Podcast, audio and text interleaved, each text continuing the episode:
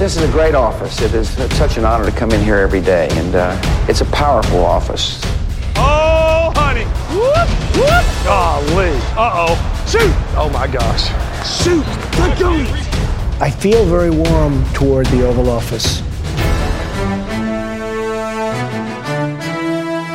Velkommen ind for her i det ovale kontor. Mathias Sørensen, og vi optager her den fredag den 25. marts kl. 1 om eftermiddagen. Med mig har jeg Thijs Joranger. Hej Thijs. God eftermiddag, Mathias. Og Anders Kaltoft også med os. Hej Anders. Halløjsa, Mathias. Og øh, ja, det blev lige en lidt forsinket udgave her. Jeg øh, har simpelthen fået corona. Så i onsdags var jeg ikke lige til så meget. Så det, vi, vi udskyder altså lige lidt, og man kan måske også høre det lidt på min stemme. Det kan jeg i hvert fald nu, når jeg, øh, på mig selv, når jeg snakker. Så det kan I nok også. Og, øh, men, men nu gør vi det. Nu, øh, vi skal, der er masser at snakke om. Så det er det, vi gør i det her program. Øh, der er selvfølgelig stadigvæk fokus på free agency, men hvor vi tidligere sådan har fokuseret meget på de enkelte handler, så er det nu sådan lidt mere hold fokuseret, det vi gør. Så, øh, så det, er, det er det, der er planen i dag. Sådan et, et tilbagekig på det, vi har set de sidste par uger, hvem er kommet bedst ud af det, hvem har ikke gjort det så godt, øh, hvad vi er blevet overrasket over, sådan noget i den stil. Og så er der selvfølgelig også lige et par nyhedspunkter. Fordi der sker jo hele tiden store ting. Det er den mest vanvittige offseason i NFL, i hvert fald jeg kan huske. Øh, og øh, siden vi optog, er der også kommet et par, øh, et par bemærkelsesværdige ting. Så det er det, der er på programmet i dag. Og øh, det her program, det kan vi lave, fordi en masse rare mennesker støtter os ind på det, der hedder tier.dk. Og det gør de med et valgfrit beløb for hvert program, vi laver. Og det kan du også gøre, hvis du ikke allerede gør det. Gå ind på 10er.dk, hvis ellers min stemme holder til, at jeg kan sige det. Øh, så kan du finde det ovale kontor, og så kan du altså støtte os, hvis du har lidt til overs hver uge, og øh, du kunne tænke dig at gøre sådan, så vi kan blive ved med at optage.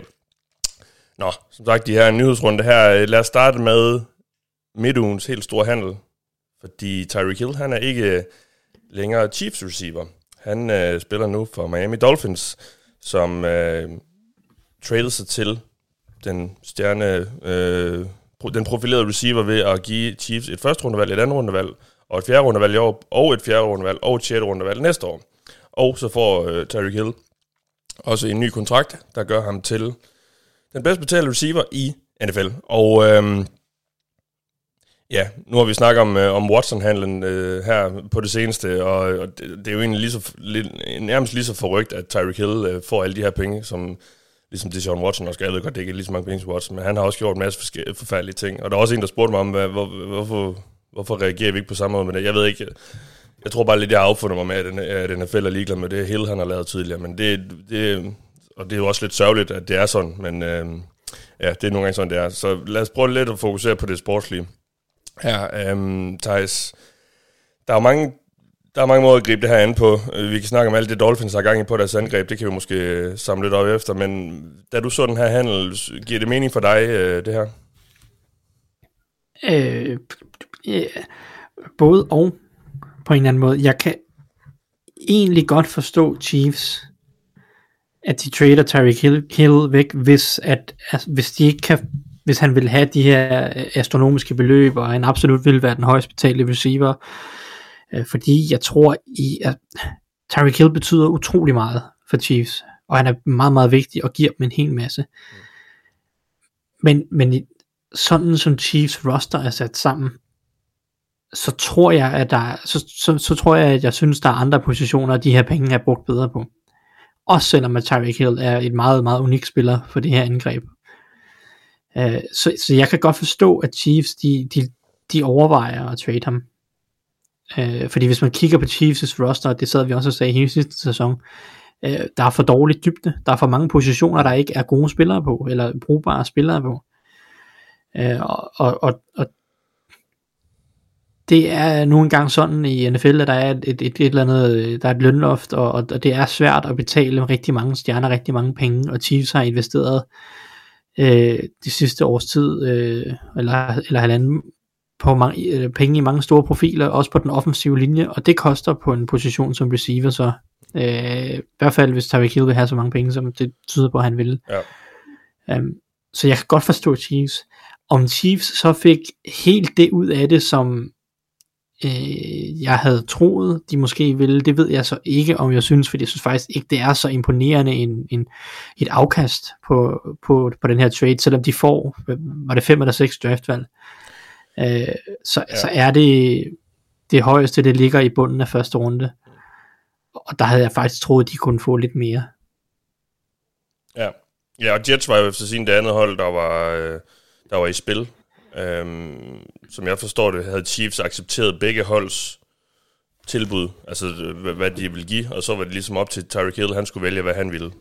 Og øhm, ja, det handlede jo tydeligvis om penge, eftersom han ville væk fra Patrick Mahomes, så det blev jo Miami, hvor der også er gode skatteforhold i Florida og så videre. Øh, og så ved jeg godt, at han, har, han siden har sagt, at øh, han var aldrig i tvivl og sådan noget. Ja, det, det tror jeg så ikke helt på. Men, øh, men han vælger altså Miami. Jeg, jeg, jeg synes jo slet ikke, det giver mening for ham som receiver. Jeg kan slet ikke forstå, at man vil væk fra Patrick Mahomes, men jeg tror lidt, han har fået en anden idé om, han, da han så den her, der var en til Adams-stil, så skulle han have, og det, og det har de jo så også sagt, det har hans agent også været ude at sige, at øh, den, den, den ændrede ligesom det hele for dem, fordi de gik ind i den her offseason med et eller håb om at skulle forhandle en ny kontrakt, og da de så så det her Adams fik, så, så var det ligesom det, der var målet også, og det var Chiefs og efter sin ikke rigtig med på. Øhm, men Anders, øh, fra Dolphins' synspunkt, øh, de har virkelig oprustet på det her angreb, og det ser jo spændende ud. De henter også øh, Teron Armstead, Uh, det tror jeg, det var dagen, det var dagen før, de hentede Tyreek mm-hmm. Tyreek Hill. Uh, giver uh, top tacklen i free agency en kontrakt, som egentlig er ret hederlig, uh, sådan,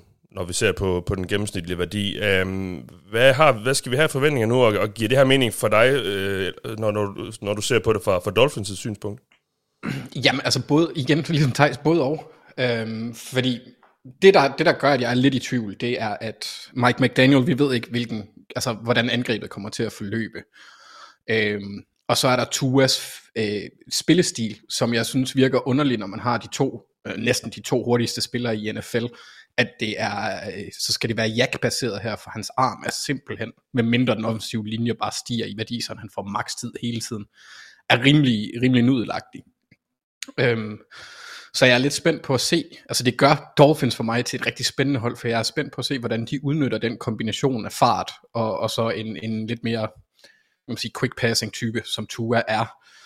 Øh, så derfor synes jeg, det er lidt underligt, fordi de, altså, vi så Jalen Waddle sidste år, han var jo, han, han havde, han snittede 9, 9,8 eller 9,7 yards per catch, og det er altså ikke meget for en dyb trussel. Så derfor synes jeg, at spillertypen var lidt underlig. Men, men igen, så i forhold til, hvordan Mike McDaniel han bygger angrebet, så kan vi jo se, hvordan Debo Samuel han bliver brugt, så jeg tænker jo nok, at, at, at de skal få i gang, få ham i gang, er det jo heller ikke fordi, at de har, altså, bruger mange dybe skud. Øh, men jeg synes bare ikke, at det er fedt, der får det optimale ud af Tyreek Hill som spiller. Så, så derfor er jeg, sådan lidt, jeg er lidt påpasselig med at, at, at, at, rose dem alt for meget. Ja. Fordi jeg synes heller ikke, at det var den position, de manglede for at, for at rykke rosteret. Øh, på den anden side, så kan jeg godt lide, at de giver Tua alt det mulige arsenal af våben og beskyttelse, de overhovedet har mulighed for, så de virkelig kan få testet af, om han, han er fremtiden. Øh, så på den måde er der, der er sådan flere aspekter i det. Jeg synes, det er en fin nok handel, men jeg ved ikke, om det er det. Altså, jeg havde, jeg havde ikke gjort det, hvis jeg sad som Chris Greer og var GM. Nej, jeg, jeg, men jeg synes også, en, ja, ja. en vigtig ting, undskyld, for, for Dolphins, det er, at de holder fast i deres første rundevalg næste år. Mm. Øh, begge to. Jeg mener, de har to, ikke? Har de ikke uh, Eagles? Jo, de, de har to næste år. Præcis. De holder fast i uh, deres første rundevalg næste år. Og det var lidt det, jeg troede, der måske skulle til for at få en Tyreek Hill. Det var måske et første rundevalg næste år, og, og så lidt mere. Uh, det synes jeg er meget afgørende for den her trade fra Dolphins side. Det er fordi, hvis Tua ikke er quarterbacken for holdet i år, uh, hvis han ikke beviser, at han er en startende NFL quarterback, så har de stadig øh, den draftkapital, der skal til næste år, til at gå ud og jagte en quarterback. Øh, og, og det synes jeg er meget afgørende for, for at den her handel, ligesom som andre siger, at det bliver spændende at se det her angreb, og det bliver spændende at se, om Tua kan udnytte det. Øh, men jeg synes faktisk, at det er vigtigt for dem, at de har givet sig selv en mulighed for at sige, okay, det kunne han så ikke, vi kan stadig godt komme videre, mm. øh, ved ikke at give et første rundevalg næste år. Mm. Og, og, der, og der er vel maksimal pres på, på Tua nu? 100%, som Anders også siger. Altså det, nu, nu skal han ud og bevise sig. Altså han skal ind og vise, ja. at han er en, ikke kun en brugbar NFL quarterback, men, men noget, man altså kan bygge et franchise op omkring. Ja, ja. Og så i forhold til Teron Armstead-delen, ja. så synes jeg, altså det er jo klart, at det bliver lidt undervældende, når man ser på, på tallene, men han har også en skadeshistorik, der også spiller ind. Mm. Så, så på den måde, det, det kan jeg, ikke, jeg kan ikke have andet end en, en eller anden formodning om, at det også har spillet ind i forhold til kontraktens udformning, for han burde kunne få kassen, hvis det var sådan, at der, han ikke havde den historie. Det er, det er bare lidt sjovt, at sådan en som Brandon Scherf kommer ud og får en, en større kontrakt, øh, som, altså han har lige så mange skades, men det siger nok mere om, om Jaguars og Trent Balkis øh, desperation end, øh, end, end Armsteds, øh, en bekymringerne om Armsteds øh, helbred. Altså fordi ja. øh, han kommer ind og bliver sådan noget 18. 19. bedste betalte tackle i, i NFL. Ja. Øh, Armsted nu med, med den deal, han fået her. Ja, det jeg synes, ja, nej, det kommer jeg også ind på senere, øh, faktisk. Men ja, ja, jeg synes, det er en fornuftig aftale. Lad os lige vende, øh, lad os lige blive lidt ved, ved Chiefs, fordi øh, de, har, de har reageret ret hurtigt på, at de mistede Tyreek Hill. Fordi de, øh, det tror jeg, det var torsdag, godt nok. En, en, det, det var en tid efter, øh, de sagde farvel til Tyreek Hill, der skrev de altså under med Marquez Valdez Scantling. Og han er altså udsat til i hvert fald sådan lige umiddelbart at være en erstatning for Tyreek Hill. I hvert fald den her øh, hurtige, dybe trussel. Øh, Thijs, det, det er jo ikke, man, man kan ikke erstatte Tyreek Hill. Han, han kan noget unikt, og det er jo ikke bare fart, det han har bibragt, men, men han, hvordan passer MVS ind i det her angreb, og, og, og skal, tror, du, han, tror du, han bare kommer ind og får den her Tyreek Hill-rolle? Nej, nej, det, der er to spørgsmål. Uh, et, jeg tror, han passer rigtig godt ind. Uh, to, uh, nej, jeg tror slet ikke, han kommer til at få en Tyreek Hill-rolle på ingen måde. Fordi de er, uh, det kan godt være, at de begge to er hurtige, men, men derudover så stopper sammenligningerne også fuldstændig. Ja. Uh, Valdes Gantling er en traditionel, uh, høj og hurtig, dyb trussel. Uh, altså, og, og han er ikke noget jack-monster på nogen som helst måde, som Tyreek Hill jo også er, udover at være hurtig og en dyb trussel. Øh, så, så for mig at se, øh, kommer han slet ikke til at få den her rolle, hvor vi har set, at han får en masse screens og bliver brugt på jet motions og øh, alle mulige finurlige kreative øh, ting, som Andy Reid har fundet på. Det tror jeg ikke bliver ham. Det tror jeg meget mere er Michael Hartman, der kommer ind og får en større rolle i den, i den sammenhæng. Øh, Valder Scantling derimod, synes jeg stadig passer rigtig godt ind i angrebet, fordi at, at at han er den her dybe trussel, og Mahomes er en, en super dygtig øh, deep passer, og fart er vigtig for Chiefs angrebet. De har lige tilføjet Juju Smith-Schuster, som ikke er så hurtig, så de havde brug for noget mere fart på ydersiden øh, til at strække øh, forsvarende øh, fortsat, øh, nu hvor Hill ikke er der. Og, og så, så, øh, så han passer rigtig godt ind, og jeg tror, at han vil få en, en større rolle, og kan godt få et, et gennembrud hos Chiefs, fordi det er jo ikke fordi, at han har brændt banen af hos Packers. Han har været god i, i kampe og situationer, lavet store spil hos Packers. Mm. Men, men øh, han har jo ikke, han har ikke foldet sig ud på den helt store klinge, og virkelig bare øh, blomstret endnu øh, hos, hos Packers.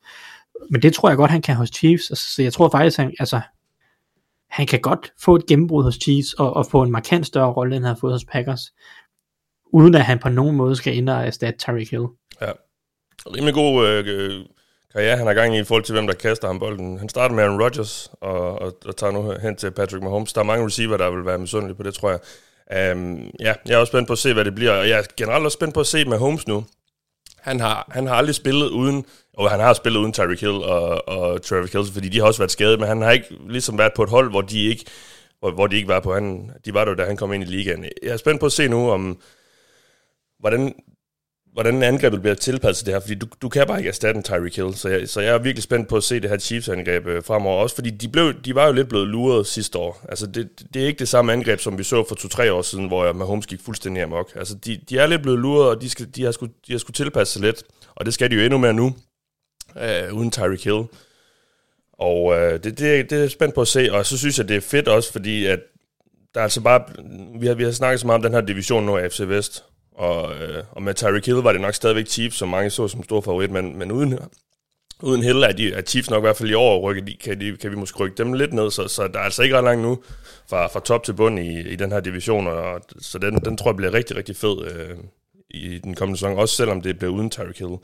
Øh, så er der så bare kommet en masse andre stjerner, men primært på de andre hold jo. Øh, nå, det var det om den handel, synes jeg i hvert fald indtil videre, medmindre I har noget, noget mere at tilføje. Nope. Det lader det ikke til, nej. Så lad os lige snakke om en anden stor handel, som faktisk også skete i den her uge, selvom det også føles som om, det, det er meget længere tid siden, fordi øh, det endte altså med, at Matt Ryan, han ville væk fra Atlanta Falcons, efter det kom frem, at de jagtede Deshaun Watson, og øh, det betød, at han er blevet traded til Indianapolis Colts, som betaler tredje rundevalg for ham. Så øh, altså endnu en... Øh, Ja, jeg ved ikke, om man kan kalde det en lappeløsning på quarterback-positionen for Coles, men i hvert fald en, en mand nu, som jo, som jo i hvert fald ikke er fremtidens mand, Anders. Øh, hvad, mm. hvad synes du om den her handel øh, for Coles? Jeg, jeg synes sådan set, det, det er ret fornuftigt af dem. Øh, også selvom det jo, ja, som sagt, ikke er noget, som Frank Reich ligesom kan bygge noget stort omkring. Det er måske et eller to år, det her med Matt Ryan, men det er en kompetent her, de får ind.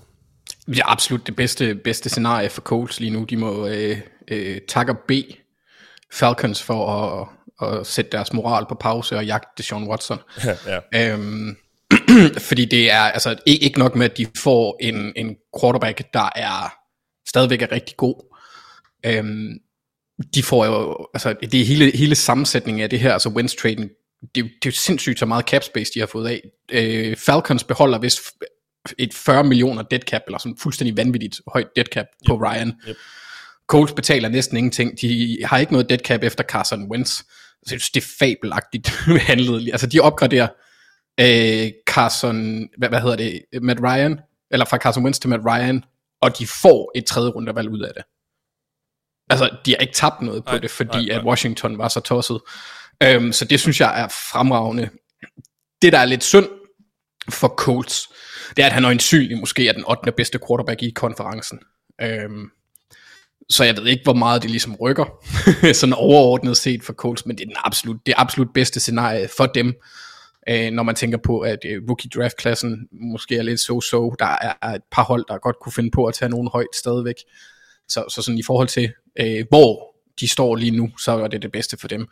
Uh, Falcons tænker jeg, at Thijs han måske kommer ind på lidt senere, fordi det er en helt anden saga. Ja, skal vi vente til senere, Thijs, eller hvad? Ja, yeah, det kan vi godt. Altså okay. jeg tænker, det, lad os bare tage den senere, okay. i, i forhold til, hvad, hvad, hvad Falcons vil herfra. Ja. I hvert fald, hvis man følger dig på Twitter, tror jeg, man har fået en fornemmelse for, at du ikke er helt... eller hvad fald, du undrer dig måske lidt over det. Ja, jeg undrer mig bare. Man ja, må godt undre sig. Det, det gør jeg også, vil jeg så sige. Jeg forstår heller ikke helt, måske, sådan lige tidslinjen i det her projekt. Nå, jamen, så lad os øhm, gå til det, som vi er samlet for at gøre. Altså, tag et kig på free agency indtil videre lidt med, med pulsen ned, øh, og se på, hvad vi, øh, hvad, hvad vi har taget med fra, fra de her sidste par ugers mange, mange vilde hændelser og mange vilde handler. Øh, jeg har spurgt jer, eller jeg har, til at starte med har jeg bedt jer komme med sådan et generelt take på free agency indtil videre. Altså sådan en lidt en opsummering. Hvad er et, et, et takeaway, noget I har taget med jer fra sådan lidt mere ordnet for det, jeg har set de sidste par uger, Thijs. Du, øh, du må gerne lægge ud. Jeg, jeg har egentlig taget flere ting med mig. Jeg, jeg har skrevet i vores noter, at øh, AFC er blevet meget voldsom. Ja. Og det er sådan det generelle take, og det er ja. ikke særlig originalt, fordi det er alle efterhånden enige om, at, øh, at AFC-konferencen øh, ser vanvittig ud. Det, den, er, den er blevet uhyggeligt stærk, og der er rigtig mange hold, som har, har virkelig forbedret sig markant, og investeret tungt i, i, i meget vigtige positioner. Øh, ikke mindst quarterback selvfølgelig, men også bare receiver, pass rush, øh, cornerbacks og så videre. Den er, den er blevet meget, meget voldsom, AFC-konferencen. Øhm, og så, så synes jeg, den anden ting, jeg måske vil nævne, som jeg synes er lidt mere interessant, det er, at jeg synes faktisk, at det her free agency er et bevis på en eller anden form for skift i, øh, i holdenes accept af, øh, hvordan man også kan bygge et roster. Øh, Øh, jeg tror, der er noget af det her free agency kommer også, fordi at, at capet er steget rigtig meget i år. Altså lønloftet er steget meget i forhold til det faldt fra 2020 til 2021 på grund af coronakrisen og hvad ved jeg, som også ramte NFL. Øh, og så er den selvfølgelig steget øh, rigtig meget nu, også efter den seneste overenskomst. Det, det giver en masse ekstra råderum, og det giver plads til vildere ting, vildere kontrakter, og dermed trades, og hvad ved jeg, og så videre. Ja.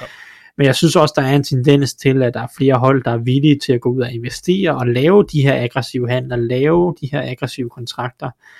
Øhm, ovenpå, jeg synes, de seneste års, øh, øh, hvad hedder det, succes, og Rams er det store eksempel, men vi kan jo også nævne Buccaneers, der går ud og henter Tom Brady og en masse store spillere, har succes, vinder Super Bowl. Øh, Bengals, der også har, har haft stor succes med nogle af deres free agency signings, som også får dem langt og i en Super Bowl i år. Og så selvfølgelig Rams, som jo i, øh, altså ikke har ejet et i fem år, føler man næsten. Øhm, og det er selvfølgelig en, en stærk overdrivelse, fordi de har haft en del draftvalg, de har bare ikke haft ret mange høje draftvalg. Øh, men jeg synes, der er mange hold, der virker til at være villige til at, at kigge den vej også.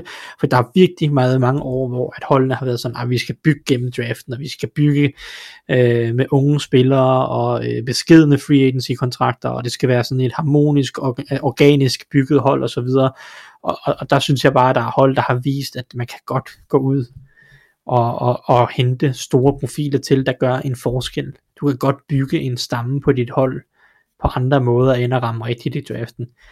Øh, og det synes jeg også er en tendens for det her free agency, og det er sådan en generelt take, der virker til at være flere hold, der er blevet lidt mere modige øh, ja. i forhold til de her trades og store kontrakter. Øh, og det synes jeg er fedt, for det skaber et meget mere dynamisk øh, og interessant NFL, hvor holdene også er villige til måske i højere grad at give op på spillere, eller ikke give op, men sige, at vi kan godt vi kan godt trade ham her væk, vi skal nok finde nogle andre løsninger, fordi så laver vi en anden trade, eller så henter vi en stor kontrakt ind, eller altså, Øh, og jeg synes også, at kendetegnet er jo, at, at det er syv eller otte hold efterhånden, der ikke har et første rundevalg i år. Altså, 8, ja. det, det, ja. det er nærmest sådan, øh, en, ja, altså, det er tæt på øh, en tredjedel af, af NFL-holdene. Det er en fjerdedel, hvis det er otte. Jeg ja. kan ikke huske, om det er flere, ikke? Men, det er otte, ja. Øh, hvad?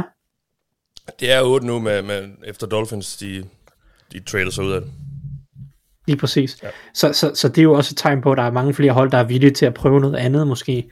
Øh, og det skaber et, et sjov, en sjov dynamik og, og nogle fede øh, ja, trades. Ja, og, og er det, øh, det, vi snakker, øh, vi, vi har jo tit snakket om det her med, at det er en copycat league, altså de, de holdene kopierer dem, der gør det godt. Og nu har de set Rams kopier, trade alle de her første runder, det er jo ikke helt langt ud at forestille sig, at holdene har siddet og kigget på det her og tænkt, okay, det kan godt være, at de her draft, øh, høje draft har ligget særlig meget værd. Øhm, Altså, altså yep. og, og, og tænkte, det, det der Les Snead, han har gang i i, i LA, det, det, det er måske egentlig meget fornuftigt. Jo, altså langt hen ad vejen tror jeg i hvert fald, der er blevet en villighed til at, at kigge den vej. Øh, jeg tror stadig, der er mange, og det, det kommer også ind på, hvorhen i, i hvilken fase du er af dit, dit hold og så videre. Øh, men jeg tror, der er nogen, der er blevet mere villige til at være aggressive, og det handler ikke kun om Les Snead, det handler også om Buccaneers, og det handler også om Bengals mm. i forhold til at signe store profiler og, og Chargers. På, ja, Chargers så i, i år, ikke? Um, og sidste år. Og der havde de også et par store profiler, men de ja. traded sig ikke, de traded sig ikke til Khalil Mack og sådan noget sidste år, vel? Med, så, så de er jo så bare med de bygget videre på, det er der ikke nogen tvivl om. Uh, og, og det er jo klart, uh, men, men det er jo også på en eller anden måde naturligt, fordi når man ser hold have succes, som for eksempel Rams, og man så ser øh, folk fra deres front office blive hyret rundt omkring, og folk fra deres trænerstab blive hyret rundt mm. omkring, mm. så er det jo fordi, man gerne vil prøve at tage nogle af de tanker, de har på tingene med ind i det, og det, det er jo så det, der sker med alle de her uh, McVay-koordinatorer, der bliver head coaches, og, og derudover også øh, folk fra deres front office, som, hvad hedder han, Brad Holmes i, i Detroit og sådan noget, ja. som jo også kommer fra den, øh, fra, det, fra det hold. Anders?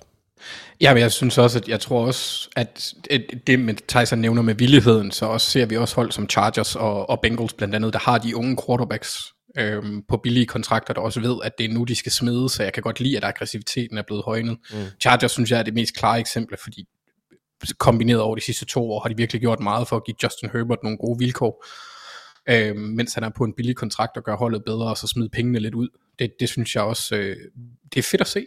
Øhm, så ja, det var bare det med de unge quarterbacks. Ja, ja og, og, og, ja, og det her med AFC, det har vi snakket rigtig meget om. De, de her, der er virkelig blevet oprustet. Um, en masse af de største handler i free agency har lavet AFC, holdt rigtig mange spillere skiftet fra, fra NFC til AFC, og så selvfølgelig de, også de her trades, Russell Wilson, det var til Adams, um, Khalil Mack blandt andet, der er skiftet fra NFC til AFC.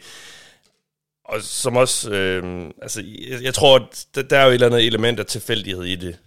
Der har måske nogle FC-hold i år, som, som ligger lige på kanten der til at være rigtige contender, som, som så virkelig prøver nu at, at skubbe sig over dørtrinet. Øh, men kan der være noget omtages det her i, at de også kigger på hinanden og siger, okay, nu gør, nu gør, øh, nu gør hold X det der, så skal vi også ud og gøre det der. Altså, tror du, altså, er, er der noget om snakken i det her med, at de kigger på hinanden og siger, okay, vi bliver nødt til simpelthen på en eller anden måde at følge med? Jamen det tror jeg, der er. Ja. Selvfølgelig kigger du på din division i forhold til, hvilke styrker der er der, øh, når du skal ud og vælge spillere. Det tror jeg ikke, der kan være nogen tvivl om. Øh, og, sådan har det altid været. Altså hvis, hvis du har mødt en eller anden øh, virkelig god spiller gennem, gennem mange år, skulle jeg til at sige, øh, eller forventer, at du skal møde en rigtig god spiller på en position igennem mange år, så skal du ud og have nogle spillere, der kan, der kan håndtere det, eller, eller prøve at finde løsninger på, hvordan det kan håndteres.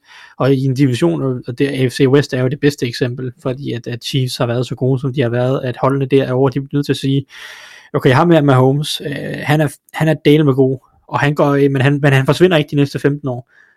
Og, og vi kan ikke sidde her og bare vente på, at han går på pension i 15 år. Altså, det, det er der jo ikke nogen, der får noget af. Vi må prøve at gøre noget også. Vi bliver nødt til at gå også gå ud og hente en god quarterback. Chargers har så fundet en gennem draften. Fedt. Raiders havde en, en decent en i forvejen. Fedt for dem. Men, men Broncos har må være sige, okay, vi er nødt til at have en, der konkurrerer på det der. Og derudover, så bliver vi nødt til at have nogle gode pass rusher, vi bliver nødt til at have nogle gode cornerbacks, og, og, og det ser vi jo holdene drafte øh, og, og, og investere i free agency, så det tror jeg uden tvivl, der er. Mm. Og, og, og, og og, og, ja, så, ja, ja hvad, så, det hvad, tror jeg, hvad, hvad så med det her med at hive profiler ud af NFC? Fordi det, det, der, det tror jeg måske, der er lidt mere tilfældighed i, eller hvad? For det, oh, det, det er sådan ebb and flow, tror jeg. Ja. Altså, det er bare, i år der svinger det lige den vej, altså næste år svinger ja. det måske den anden vej en ja. lille smule. Uh, det, det tror jeg også er tilfældigt, uh, langt hen ad vejen. Ja, ja. Men, men uh, det er måske bare, vi har også snakket om det i nogle af de uh, tidligere år, hvordan der har været rigtig mange gode unge quarterbacks i AFC mm. i mange år, eller de sidste par år. Uh, de her quarterbacks er jo landet i AFC, uh, Mahomes og Deshaun Watson, øh, da han var hos, hos Texans, øh, Herbert og Burrow. Burrow, og alle de her typer er jo landet i AFC gennem draften, det er lidt tilfældigt, ikke? Allen og Lamar. Allen ja. og Lamar, ja. og altså, du, kan, du kan blive ved, ikke? Uh, Tua var også et højt draftvalg, der landede i AFC, og, og det betyder bare, at, at det er mange af de hold, der har pengene, fordi at, at det er den, den største økonomiske fordel, du har, det er mm. en quarterback, en god quarterback på en rookie-kontrakt, ikke? Ja. Øh, så det tror jeg bare har været tilfældet nu, og så kan man sige, øh, så svinger pendulet måske den anden vej øh, i, fremtiden, fordi at, hvad hedder det, at vi har set nogle quarterbacks, der er kommet til NFC de sidste par år måske, altså en Justin Fields, der, der kunne blive god i NFC, er, er et eksempel, vi har Trey Lance hos, hos 49ers, som måske bliver god, og der er også et par hold i år, som formentlig går ud og drafter en quarterback, det kunne være Panthers eller, eller Washington Commanders og så videre, Øhm, så, så svinger pendulet måske lidt den anden vej om et par år, ikke? Men, ja. men jeg tror bare, det er sådan, det følger bare lidt mm. øh, de unge quarterbacks, altså pengene. Ja. ja. Yes, jamen øh, tak for det, Thijs. Øh, Anders, vi skal have et, øh, et takeaway for dig. Ja, mit første takeaway var egentlig præcis det, som vi lige har snakket om, så ja. jeg tænkte på, at jeg vil, jeg vil ind på noget andet. og det er, at jeg, jeg var egentlig lidt overrasket, når jeg har siddet og fulgt de her handler. Det kan være, at der er nogen, jeg har overset. Men jeg er overrasket over, hvor få desperate hold, der har været. Altså hvor få hold, der har givet kontrakter ud, som jeg synes var helt debile. Altså hvor, hvor niveau ikke passer til spillerens øh, evne. For eksempel øh, Christian Kirks kontrakt. Ja, øhm, og to-tre andre kontrakter, Jaguars har, har delt ud, måske. Også. Jamen, det, ja. det er jo det. Når jeg, når jeg kigger det igennem, så er det nærmest kun Jaguars, der har foretaget de der øh, handler, som jeg synes var tosset. Altså Panthers sidste år, de brugte jo også en del penge på øh, Pat Elflein, og okay, en del penge, men i forhold til deres niveau, mm. jeg tror, jeg mener, at Pat Elflein, han fik 6 millioner, og så hentede de Cam Irving til 12 på to år, eller sådan, sådan hvor jeg tænkte, hvad er det, I, hvad er det, I laver? Øhm, og det synes jeg ikke, der har været så meget af i år. Øhm, og selvfølgelig er der blevet givet store kontrakter og handler, der måske stiller det ene hold dårligere og sådan noget, men jeg synes, at der er fornuft, altså der er det i mindste en idé bag det. Jeg synes ikke, at der er nogen, der ligesom går over grænsen i forhold til, hvor meget de investerer i en spiller. Øhm, lige for uden Jaguars og så øh, ind, øh, og Browns med Deshaun Watson, ikke? så synes jeg ikke, at der er nogen, der har, har lavet sådan nogle vanvittige øh, uhumske kontrakter, om man vil. Og det, det, det synes jeg egentlig er glædeligt. Altså sidste år så vi Giants for eksempel hente Kenny Golladay på en absurd høj kontrakt. Ja. Og altså, det virker bare ikke til nu, hvor Larry Ogunjobi, han ikke fik den kontrakt i Bears, det virker ikke til, at der har været eksempler, hvor hold de ligesom har forhandlet mod sig selv, øh, i, for, i forhold til at bare give kæmpe kontrakter ud til spillere, der måske ikke var så eftertragtet, som man troede. Øh, og det synes jeg er fedt. Altså, det, ja, det er ja. overraskende. Så okay. ikke så overraskende, at Trent Balky, han står for det. Nej, men det, og, og, ja, og det, det, er måske, det er måske nu, vi har jo lige snakket om, hvor, hvor mange, hvor aggressive holdene er blevet, og aggressivitet mm. kan jo tit føre til, til dumme beslutninger, fordi, ja. fordi øh, men det har, jeg er egentlig enig med dig i, at, at øh, langt de fleste af de her, helt, også de helt store handler, er jo den rimelig fornuftige. Øhm, så kan man sige, om Jaguars er jo så nu over, at de betaler så meget for chef. Det, det ved jeg ikke, om de gør. Øhm, men, men ja, altså det, det, det er måske så en af de, men det er så igen en, en Jaguars handel. Men, men ellers er, er langt de fleste handler, ja, sådan rimelig rimelig tilforladelig også, synes jeg. Um, Men det var også det, det sidste program, vi optog der i søndags, hvor vi skulle øh, finde hold, øh, vi var glade for. Mm. Øh, der havde jeg også nærmest lyst til at bare lave en kloster af hold, hvor jeg synes, de havde lavet fornuftige signings. Mm. Og der altså Steelers blandt andet, synes jeg også, alt hvad de gjorde var fornuftigt. Det var ikke skide godt, men det er fornuftigt. Og ja. Trubisky-aftalen er ikke så stor og sådan noget. Så, så altså hele vejen igennem, synes jeg ikke, at der er nogen, der har investeret forkert på den måde, udover Jaguars. Nej. Det synes jeg er fedt. Ja. Og, og, hvad, og hvad kan det skyldes? Er, er det de her, er, det, er general managersne simpelthen bare blevet, blevet klogere eller bedre forhandlere, eller hvad? Men nogle af dem er også blevet fyret. Øhm, Ja. så, så det tager, jeg tror heller ikke, at, altså for, hvis vi tager Giants, de, de har ny GM, jeg tror det er sjældent, at du ser en ny GM, der går ud og bare spenderer enormt meget i deres første år, for de har ikke rigtig noget sikkerhed endnu. Øhm, det kunne jeg godt forestille mig var en forklaring. Den eneste, jeg sådan kunne forestille mig, der, det skulle være Joe Douglas og Jets, og det, der tror jeg alligevel, at han er for, ja, han er for, for veltrænet, kan man sige, i forhold til de organisationer, han har været i før til at lave Både, det. både fysisk og i, i hovedet.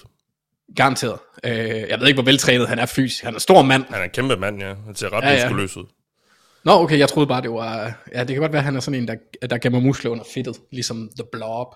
Nå, jeg, jeg Yes. yes. ser bare sådan en min, lidt mindre udgave af bjerget, uh, The Mountain der fra, fra Game of Thrones. Rigtigt, ja. Men ja, altså, så, så jeg, tror også, altså, jeg tror også, at det er en blanding af, at der er sket en udskiftning øh, blandt GM's, som altså sidste år, jeg kan jo godt forstå, at Dave Gettleman, han fyrer af med alle de penge, han kan, fordi han vidste godt, at hvis det ikke gik godt for Giants, så ville han blive fyret. Det, det har der måske ikke været så meget af i år. Jamen, tak for det. Også, øhm, jeg har jo spurgt jer så også, hvilke hold, der har klaret sig godt. Og at det ikke nødvendigvis betød, at de skulle have gået ud og hentet en masse spillere eller brugt en masse penge. Det kan også være altså, ved at foretage gode, gode beslutninger, øh, lave nogle, nogle smarte, smarte handler osv. Thijs, hvilke hold øh, har du kigget på der? Hvilke, hvilke hold synes du har, har gjort det godt? Jeg- Jeg har taget en af hver med. En, et hold, der har investeret meget, og et hold, der har investeret øh, mere moderat. Ja. Øh, det hold, der har investeret meget, det er Chargers. Og det har vi snakket lidt om øh, i flere omgange, men, men jeg, jeg, er- jeg er stor fan af, hvad de har lavet. Mm. Øh, når man kigger på det her hold sidste år, så der var nogle ting, der fungerede. Quarterbacken er god. De havde acceptabelt med offensiv våben at kaste til. Øh, nogle af de ting, de havde lavet på den offensive linje, fungerede godt. Det fungerede godt at få Corey Lindsley ind. Det fungerede godt at drafte Rashawn Slater. Øh, Matt Feiler og så videre gjorde det fint. Defensivt. Øh, også fint draftvalg af Sander Samuel og så videre. Men der manglede stadigvæk bare talent. Øh, både på angrebet og på forsvaret.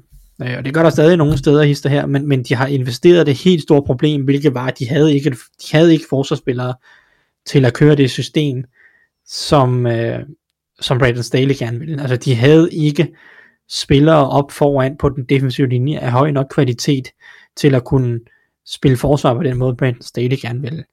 Det har de adresseret først og fremmest, og det er jeg stor fan af. Og det er selvfølgelig gennem traden til Kal- er lidt, uh, for Khalil Mack, og jeg tror, vi har snakket om det i, i den podcast, vi udgav, øh, hvor vi sad på Facebook Live, mm. øh, hvordan ham og, og, og Joey Bosa bliver et, en, en fantastisk duo, øh, og meget, meget svært at håndtere, men det er jo også signings af Sebastian Joseph Day, som Staley kender fra sin Rams-tid, Øh, også en type som Austin Johnson, som skal ind og være den her øh, Ashawn Robinson type. Øh, det, det, den signing minder mig utrolig meget om, da, da Rams hentede Ashawn Robinson fra Detroit for et par år siden. Mm. Stor, øh, tung, høj, øh, hvad hedder det, defensive tackle, der bare er god til at stoppe løbet. Han kan ikke noget mod kastet, det, men, men det er heller ikke hans rolle. Han er på banen til at stoppe løbet, og, og er dygtig til at, dø- hvad hedder det, øh, 20 gabe, altså øh, reelt set dække to, to gaps, øh, så de ikke behøver at have lige så mange mand op i boksen. Det er det, hans rolle er, og ham og Sebastian Joseph Day kommer til at gøre det her løbeforsvar meget bedre op igennem midten, og så kan Lille Mac også derudover. Ja. Det er en kæmpe forbedring, og så derudover selvfølgelig, øh, de går også ud og investere en hel masse i JC Jackson, som jeg forbedrer deres secondary en hel masse, så de nu har en, en, en cornerback-gruppe, som man som man stoler lidt mere på, og det er jo ikke fordi Chris Harris, som var der sidste år, er, er dårlig for det skyld, men han er jo lidt oppe i årene, og der er ikke nogen tvivl om, at JC Jackson er en markant forbedring. Så nu har de Jackson og Michael Davis udvendigt, og øh, det er der jo ikke Davis nødvendigvis udvendigt, at Sander Samuel spillede udvendigt sidste år. Så JC Jackson og Sander Samuel, og så Michael Davis er der jo også. Øh, mm. så, så jeg, jeg synes ikke, du kan, nu, nu har du et forsvar, som vi kan tro en lille smule på, de bør måske drafte en linebacker på et tidspunkt, og de bør nok også prøve at kigge på en højere tackle og så videre. Ja, jeg skulle men altså, sige, der, er- den der højre side linjen er jo lidt, lidt tom. helt, helt sikkert, og, og, og der, der er nogle ting, de skal finde ud af der på, på den offensive linje stadigvæk, ja. Og på linebacker synes jeg også stadig, de skal finde ud af en lille smule. Ja. Gerald Everett øh, giver dem jo en tight end, øh, går fint ind og erstatter Jared Cook, regner jeg med. Mm.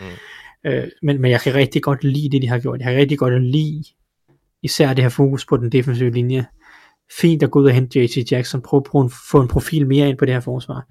Øh, og så er der selvfølgelig stadig ting, der skal adresseres. Det er ikke et øh, Bills-agtigt hold, hvor der er meget få huller. Der er stadig nogle huller. Men der er også en draft, og, og, og det, det forventer jeg, at de i hvert fald får adresseret et af det, og så kan ja. de jo stadigvæk hente spillere på nuværende tidspunkt. Det lyder som endnu en sæson, hvor vi tager dem i 16 ud af 17 kampe i pick. Ja, men lad os se, nu, nu har de jo en stærk division, så det kan være, at vi kommer til at vælge Broncos nogle gange, ja. eller, eller, eller Raiders. ja, det er rigtigt, det er rigtigt. Der, der er blevet lidt... Øh, det, det er lidt bedre modstander måske, de møder indbyttes. Nå, øh, jamen, øh, jeg bad jo egentlig komme med to bud. Skal vi lige have dit andet også, Thijs? Så kan vi få det. Ja, det kan vi godt. Det, er sådan, det, det behøver ikke at tage så lang tid måske, fordi det, det handler mere om, at jeg, jeg kan godt lide den tilgang, som Giants har haft til, til den her free agency, eller til det her free agency. Det er jo første sæson øh, med, hvad hedder han? Øh, hvordan var Joe det, Shane. Joe Shane, ja. Det, det var sådan, vi ville udtale det. Øh, med Joe Shane og Brian Dable, som, som kommer ind øh, for Chiefs selvfølgelig, og skal, skal bygge det her hold op igen. Og, og, og det er jo ikke, altså, det er ikke noget, der bliver bygget bare lige på en offseason øh, på nogen som helst måde, og de har også ryddet ud i den her trup, der er mange spillere, der har forladt, de har smidt Logan Ryan ud, en aldrende spiller, lavet Evan Ingram gå, og, og så videre. Der er flere spillere, der har forladt det her hold, nogle af de her spillere, som ikke har slået igennem, måske i, i deres Giants-tid, vi kan også nævne Nate, Nate Solder og Carl Rudolph og så videre, øh, Jabril Peppers, men jeg kan godt lide, at de er gået ind og ikke har investeret en hel masse ting. Altså, jeg ved godt, at Daniel Jones, han skal ind og bevise noget i år, hvis han skal være en fremtidig quarterback for dem. Øh, men, men altså, de, de, har ikke, de har ikke haft travlt med at skulle ud og investere i en hel, en hel masse. Det er ikke ligesom Jaguars, der går ud og brugt en masse penge på, på, på et dårligt hold for at prøve at vinde i år. De har sådan strategisk gået ind og hentet et par spillere hister her, som, som de ved, de kan bruge, og, og så arbejde ligesom lidt ud for det, og sige, okay, vi, vi skal i hvert fald have nogle bedre offensive folk. Vi henter Mark Lewinsky, vi henter John Feliciano, to erfarne guards, der har startet meget i den her liga, øh, gå ind og, og prøve at skabe en lidt mere solid offensiv linje sammen med Andrew Thomas, og så kan vi ligesom starte derfra, øh, og, og ligesom prøve at, at bygge noget op på angrebet, fordi problemet er, at du har ikke kunnet bygge noget som helst op omkring Daniel Jones, eller de her receiver, de har betalt for, eller draftet øh, i, i højt i draften, fordi du har ikke haft en offensiv linje i nogen af de sæsoner, hvor Dave Gettleman har været offensiv, eller hvad ikke, ikke offensiv, general manager. Og det går man ligesom ind stille og roligt, prøver at adressere med nogle fornuftige, øh, halvbillige kontrakter, Mark Lewinsky og John Felici- Feliciano, som kan gå ind og starte. Og, og det kan jeg godt lide, og så kommer man ind og henter Tyra Taylor ind, som, som kender trænerstaben, og så kan, kan hjælpe formentlig Daniel Jones en lille smule øh, til at prøve at komme ind i systemet og ind i Brian Dables angreb. Øh, og, og det, det synes jeg bare, det synes det virker solidt, at, at de har gjort mere. Det er sådan lidt rollespillere rundt omkring, og så prøver man ellers at bygge det sådan lidt stille op her i den første sæson, og så bare prøve at vurdere holdet, og så ellers få ryddet ud i truppen med nogle af de der lidt halvdyre, halvdårlige signings, øh, som, som Dave Gettleman havde, havde lavet. Øh, så øh, jeg synes egentlig, det er solidt fra Giants. Ja. altså den første offseason her, øh, taget betragtning af, hvor deres roster var, fordi det var et hold, som det var bygget til at vinde nu, øh, og uden at have nogen som helst chance for at vinde nu. Mm. Og, og der bliver du jo nødt til at starte forfra. Ja. ja, og igen, det, det virker til, at der er noget tålmodighed med at, at få det opbygget igen, og, og, og 2022 bliver jo nok meget et år, hvor, hvor Joe Shane og Brian Dable lige skal se tingene an. Først og fremmest selvfølgelig Daniel Jones nok, og så, øh, og så, så tror jeg lidt, at man fra næste år nok vil se, at Giants begynder at gå lidt mere i en tydelig retning. Øh, det er i hvert fald sådan min, min fornemmelse med, med den Ja, måde. jeg er enig. Altså, jeg tror ikke, det er fordi, det kommer til at være et dårligt hold i år, for der, der er masser af gode spillere rundt ja, ja, omkring. ja. Øh, men det er sådan et, øh, så lad os lige se, hvad vi har, og så Ja. tager vi det stille og roligt. Ja. Øh, de har to første rundevalg i, øh, i top 10 årets draft, så øh, dem, dem, altså, de skal jo bruges på at finde Mm. to, øh, to nøglespillere for, for det her hold øh, og Ja. bygge op omkring i fremtiden. Tak for det, Thijs. Anders, øh, hvem øh, klapper du i hænderne over? Altså udover Thijs, der giver mig et billede af Dave Gettleman som erstatning for øh, Jason Garrett som OC. Øh, sådan kollektiv for alle Giants-fans, bare ideen om det, deres hoveder til at eksplodere. Øh, det kunne ja. være fint. Ej, øh, det er egentlig to hold, øh, der hører under samme øh, kategori for mig i forhold til, det er fornuftigt. Øhm, Bills og Jets er dem, jeg har fokuseret på. Jeg kunne egentlig også godt tage Dolphins med. Jeg synes dog, Tyreek Hill ting er måske, ja, den er fin nok, men ikke, ikke, ikke lige noget, jeg vil rose. Men jeg synes, Bills har, har fortsat med at være fornuftige i deres tilgang til free agency. Spillere til fornuftige priser, og så lidt guf på toppen. Øh, jeg kan godt lide, at de, nu hvor de missede J.D. McKissick, så henter de Duke Johnson. Han er en fin skatback. Øh, O.J. Howard er kommet ind billig. Han har meget potentiale stadigvæk, han har ikke rigtig fået det udlevet. Roger Saffold er en fin spiller, lidt gammel, men ikke, billig, ikke dyr. Shaq Lawson, fin, billig. Daquan Jones er en god erstatning for Harrison Phillips, der røg til Vikings, han er en lidt tungere erstatning. Øh, så dem, dem, det var de fine handler, så synes jeg, at det er rigtig fint, at de uh, hentede Jameson Crowder, der er jo billigere end Voldemort, hvilket er, er en positiv erstatning. Jeg synes egentlig, at hans niveau er på det samme, hvis han kan holde sig skadesfri. Øh, og så kan jeg også godt lide tilføjelsen af Tim Settle, øh, der, der, der har den fedeste beskrivelse. Øh, Greg Rosenthal, han laver den der top øh, 105, eller 100, 101 øh, free agents. Ja. Så da han skulle forklare, hvorfor han godt kunne lide øh, Tim Settle, så mener jeg, jeg mener det var der, hvor han sagde, he does things. det synes ja. jeg bare er en dejlig beskrivelse, ja. for, for det gør han. Øh, og så synes jeg, det var det, det er også oven, at de melder sig ind i artilleri øh, kapløbet med Vaughn Miller. Mm. Så, så jeg, jeg synes hele deres sådan strategi virker til at øh, fylde huller, som Tyson nævnte lige tidligere. De har ikke ret mange. Øh, så fylde huller med, lignende spillere i forhold til dem, de mister på billige kontrakter, og så tilføje lidt stjernestøv på toppen. Det kunne jeg rigtig godt lide. Ja. Og Ja, ja det, det er jo meget utraditionelt med, med Von Miller at lave sådan en splash move der. Mm. Men det er jo nok tror... også igen, fordi de vurderer, hvis det er det, der skal til for, at de kommer over the top i den her, stær, i, i, i så stærk en, hvad der lader til at blive en rigtig stærk FC-konference, øh, mm. så, øh, så, så er det det, der skal til måske. Ja, men det er jo heller ikke, altså, det, det, det er fint nok, det er lidt et sats, altså Von Miller han tjente sindssygt meget på den sidste halvdel af sæsonen, og så playoffs, fordi han var et mm. hyggeligt monster. Ja. Øh, hvis han kan spille på det niveau, så bliver han øh, meget mere end værd end de penge, de har givet ham. Øh, trods alt en opgradering over Jerry Hughes, selvom Jerry Hughes han er en rigtig god spiller. Ja, så håber de jo nok også på, at han kan komme ind og, være, og, og simpelthen lære sine holdkammerater, hvordan man vinder en Super Bowl. Altså den her championship pedigree, som man snakker lidt om. Altså nu, nu, nu, får, nu får de andre Bills-spillere en holdkammerat, som har været der, og som har vundet to gange. Um, så, så det, det er måske, det, det hørte jeg i hvert fald lidt i forbindelse med, og det er, sådan lidt, det er jo sådan lidt fluffy statement, sådan nogen, altså, men, men, men det er måske, ja. hvis, hvis det er den der erfaring, der skal til, og han kan komme med, og i den, så, så, så er det måske det, der kan gøre, at de Bills endelig kan tage det der sidste skridt mod... Øh... Ja, altså tror jeg også, at han har en personlighed, der gør, at han nemt vil kunne komme til at mænge sig med resten af, af holdkammeraterne. Øh, så jeg tror ja. også, at det, det er et skifte, der kan være, der kan, der, hvor han kan akklimatisere sig relativt hurtigt. Ja. Og et hold mere? Ja, ja det var Jets. Øh, og det er egentlig fordi, at jeg er lidt glad for nu. Jeg, jeg vil jo sige, at Joe Douglas han sidder lidt på det varme sæde lige nu. Øh, det begynder at være deroppe af. Øh, men jeg kan godt lide, at de har holdt sig til planen. Øh, de har ikke taget nogen vanvittige kontrakter ind. Okay, altså Tomlinson var måske lidt dyr, Laken Tomlinson, der spiller guard øh, tidligere første runde valg for Lions, og har spillet i for 49ers de sidste par år. Han, øh, han er måske lidt dyr, men så er det heller ikke værre i forhold til, at han er en fin guard. Og jeg kan godt lide, at de har fokus på O-line, øh, delvist kan man sige, øh, fordi de har også tilføjet øh, CJ Uzuma og, øh, og Tyler Conklin på tight end. Tyler Conklin, ja. Og det er, det er to spillere, der også vil tilføje enormt meget i blokeringsspillet, for de er øh, rigtige tight ends. Så de kan begge ting. De kan både gribe, og de kan, de kan blokere. Ikke, ikke i toppen i nogle af punkterne, men de er gode nok. Øh, og det tror jeg også vil give noget ro i forhold til, hvordan øh, Lille Lefleur, han kalder spillet, øh, kalder kampene, og i forhold til, at de skal give lidt mere ro omkring Zach Wilson. Han var skuffende sidste år synes jeg. Altså, jeg, jeg synes ikke, der var super meget positivt fra hans side af, og, og så jeg kan godt lide, at de investerer på det punkt. Og så ud over det, så har de også øh, taget nogle relativt fornuftige spillere ind i secondary. Jeg kan godt lide DJ Reed, jeg kan godt lide Jordan Whitehead. Øh, jeg synes både det er kontraktmæssige passer de til deres niveau. Og så synes jeg, at det er nødvendige tilføjelser, for Jets har ikke noget secondary længere. Marcus May, han er jo råd til Saints, hvis jeg ikke tager helt fejl. Ja. Så jeg synes, at det er, jeg synes egentlig bare, at de også har gjort det ganske fornuftigt. Og så ved du også godt, at jeg godt kan lide Braxton Berrios. jeg synes Ja. også, at han, ja. han tilføjer også meget i forhold til den ligning, der skal give uh, Zach Wilson nogle nemme reads.